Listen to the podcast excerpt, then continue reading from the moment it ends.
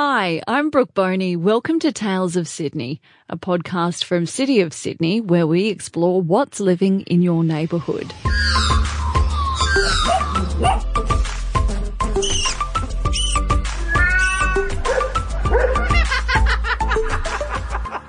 With our booming population and busy city lives, we often think of Sydneysiders as human residents only. But what about the ones we can't see or don't count? The hidden inhabitants that walk, crawl, or fly amongst us. Today we're looking up, up to the sky that is, and seeing what's there during the day and when it gets dark. If you live in Sydney, you may not have seen one, but you've more than likely heard them. Bats are the only mammals able to fly. But what happens when they end up where they're not supposed to be? So on 29 June, I get this call that there's this thing just hanging from the ceiling. This is wildlife rescuer Lisa Wynn, who got called out to save a creature at the Bureau of Meteorology you know, I pack up all my stuff. I go out there. They bring me in. I'm all ready for like this heroic rescue and stuff. You know, somebody comes up with like carries up this big ladder for me so that I can reach the ceiling. And it was like, there's just like this big furry, well, not big, but like bigger than a moth, let's say, furry lump just hanging from the ceiling. Just, you know, it was asleep. Like I guess it had been flying around and it stopped for the night. And I didn't even need the ladder. I just climbed up on a table and grabbed it and pulled it down. And I was like looking at it and checking it over to see if it was injured. I said, Oh, look, it's a boy. It's got a penis. Do you guys want to see the penis? And they're like, No, thanks. Actually, not interested in the bat penis. Lisa's specially trained to handle bats. You actually need to make sure you're vaccinated properly before you touch a bat. So if you ever see one in distress, make sure you don't try and rescue it yourself. You know, I'm actually a little bit creeped out by bats. They are a little bit scary. But am I being too harsh? It's one of those things in, in Western society, we've got a ingrained terror of anything of the night that we can't really see. That, you know, goes back millennia, of course. This is ecologist Tim Pearson speaking to our reporter Jake Morecambe. Bats have been considered to be, you know, of the devil and uh, Dante in his Inferno sort of had all the demons with bat wings, which I think says something about, know, just attitudes. This is um, a couple of grey-headed flying fox pups. These are contact calls. This is the pup basically calling mum, mum. These, these pups at this stage were probably about six weeks, two months old. And the contact calls from the mother sound like this. Mating season is the worst time of the year for noise in a flying fox camp. Flying fox males get really bolshy in mating season. They spend a month or two before they're ready to mate, bulking up on as much food as they can, so they because they want to be big and strong. They want to prove to all the girls just how big and strong and wonderful they are. And then they tell everyone and they scream at everyone and sort of go, "I'm big, I'm strong." I've pointed out to people on occasions that, you know, if we listen to.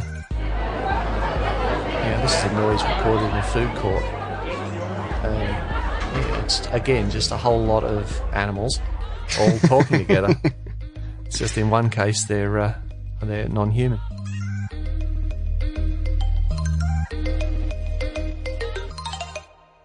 So I guess they are more like humans than what I had initially thought but I still I can't help but to think of them as as the rats of the sky. That's harsh. This is Jake Morecambe, our producer, and he's actually a really big fan of bats. I would lead a bat fan society. I am all about them. I now go to the park purposefully to see them fly overhead in Sydney Park at like 7 p.m. at night. You just see small little groups of them fly over the sky. And I actually went to Sydney Park to go on a bat tour, hunting for bats, but not just any bats, microbats.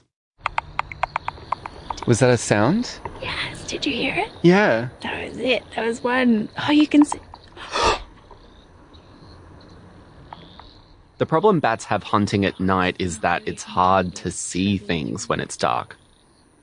We are in Sydney Park in St. Peter's, and my name is Sophie Golding. I'm the Urban Ecology Coordinator at the City of Sydney. And tonight we are going to try and find some microbats. What's this? What are you holding? A bat detector. This device will amplify the noise of the microbat, and we should hear, hopefully, hear something that goes to the effect of tick, tick, tick, tick, tick, tick, tick, tick,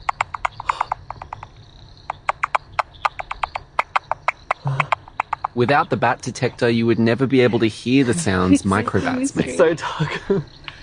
That's that was so loud. Yeah, so that must, that's like an indicator. Bats have developed their ears to be able to hear much better than humans. They can hear sounds from kilometers away, and they can also detect frequencies that you or I can't hear. Doesn't it sound great? I know. It's like discovering treasure. It's these frequencies the bat detector is picking up. They use them to hunt and to find out what's around them. They make high frequency sounds that travel through the air until they hit something solid and then bounce back towards them. Their hearing is so good they can tell exactly where that sound came from. We call that echolocation. When they do go really crazy and there's like um, quite long waves, and you can hear that really fast-paced noise, and that's the the um, that gives away the fact that they are hunting. So they're using their echolocation to pinpoint exactly where their prey is, and then slam. I think that's amazing. The more you learn, the more you understand. The more you understand, the more you care, and the more you care, the more you want to protect. And the great thing is that the more people that I take on on these microbat kind of detection activities, I would call it. I would call it that for sure. I feel like that's what we did. detection activity, but they they walk away just you know also really amazed at what's around, and that's pretty special. Someone else who appreciates bats as much as Sophie does made some colourful sculptures for Something Else is Alive, an exhibition at Customs House.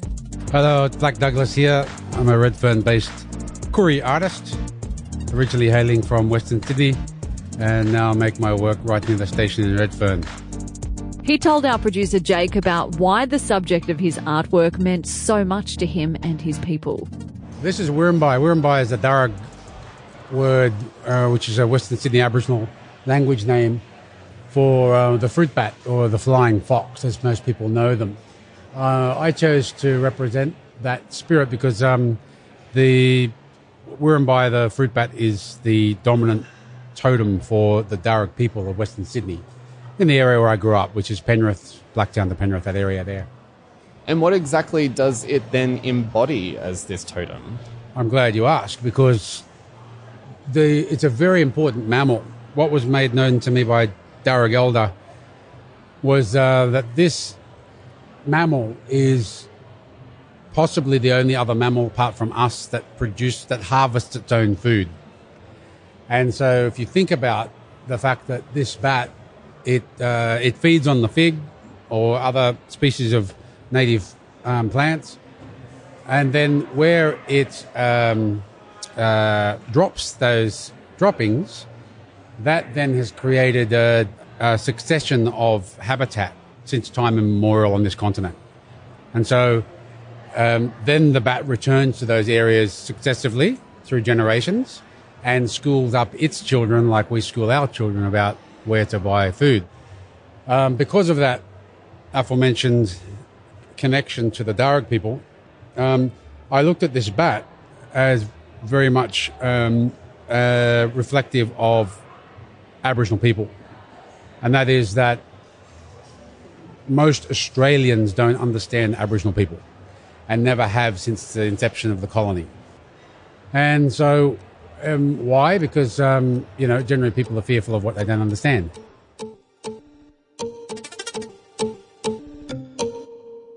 During the daylight hours, though, while the flying foxes and the bats are roosting, you'll find that Sydney is full of birds. And some of our most iconic birds can be found at the Royal Botanic Gardens. We've come here to have a look at the powerful owl, which is Australia's largest nocturnal avian predator, so nighttime hunter that is a bird.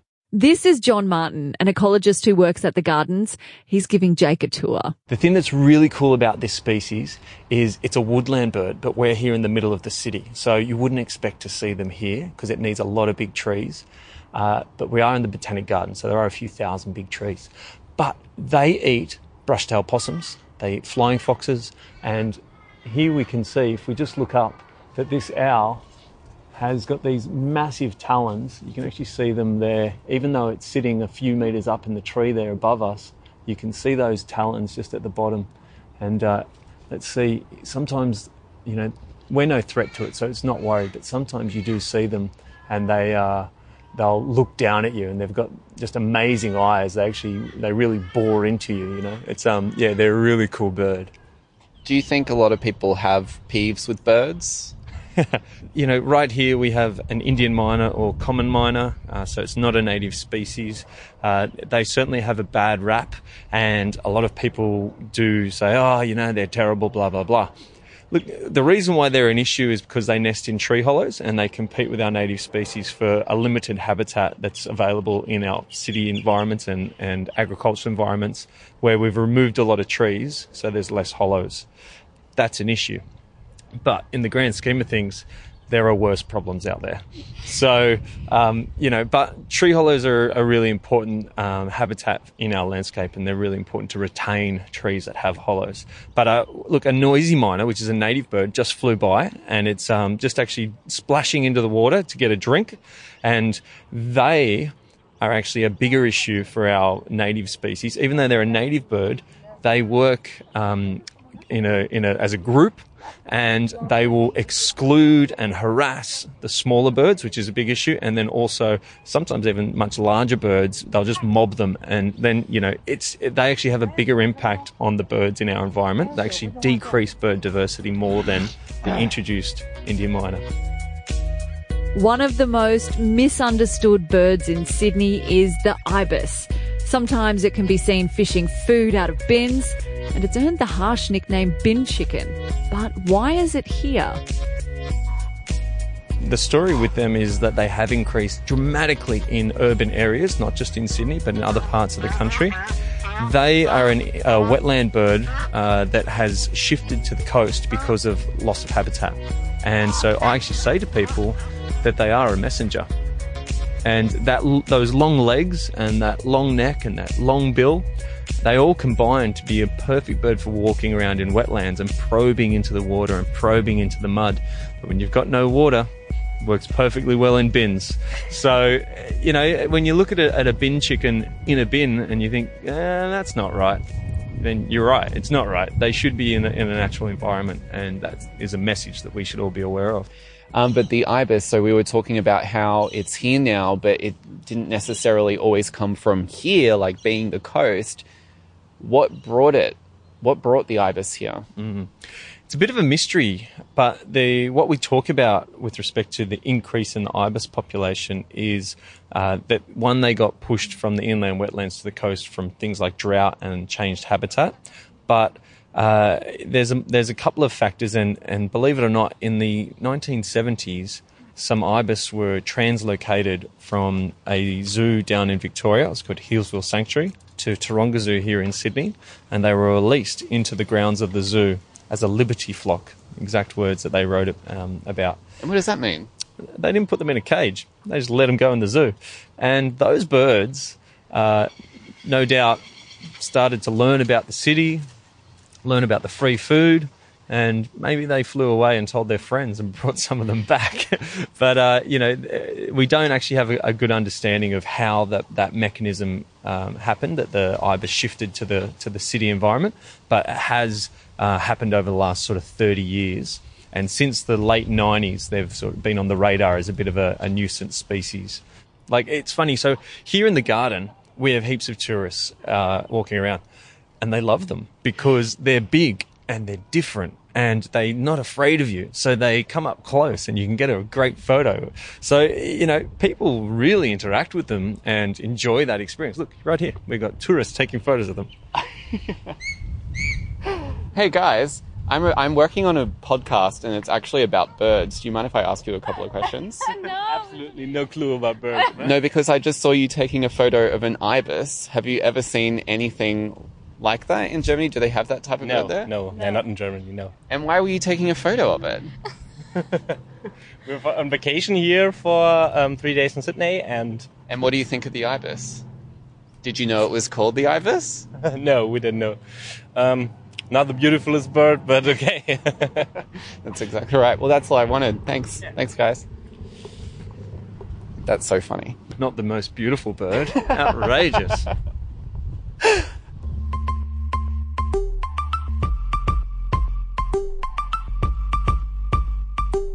It's not just tourists that find the ibis interesting. It recently divided the nation by almost being named Australia's Bird of the Year by The Guardian, and it caused quite a stir in their offices as well. So there's a long running debate in The Guardian about magpies. Myself and Katharine Murphy, who is the political editor, are both redheads, and we don't like magpies, and they don't like us. And we have a theory that it's because they hate red hair. Now, I've believed this since I was a kid, and I think, you know, it's basically science now. and so, uh, Australian readers were loving the New Zealand bird poll. So I sent an email to uh, all Guardian staff and asked them to tell me their least favourite and favourite birds.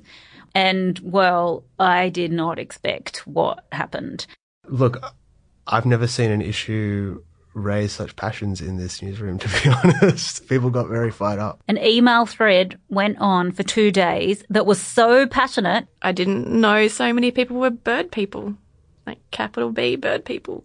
Um, so my favorite bird was the magpie, and I've always it's a lot. It's a I guess a long-standing appreciation of their ability to form and then hold grudges, sort of based on nothing other than just they didn't like the look. They don't like the look of individual people, and once they decide they don't like someone, that's kind of it, and that person's a target forever, I guess.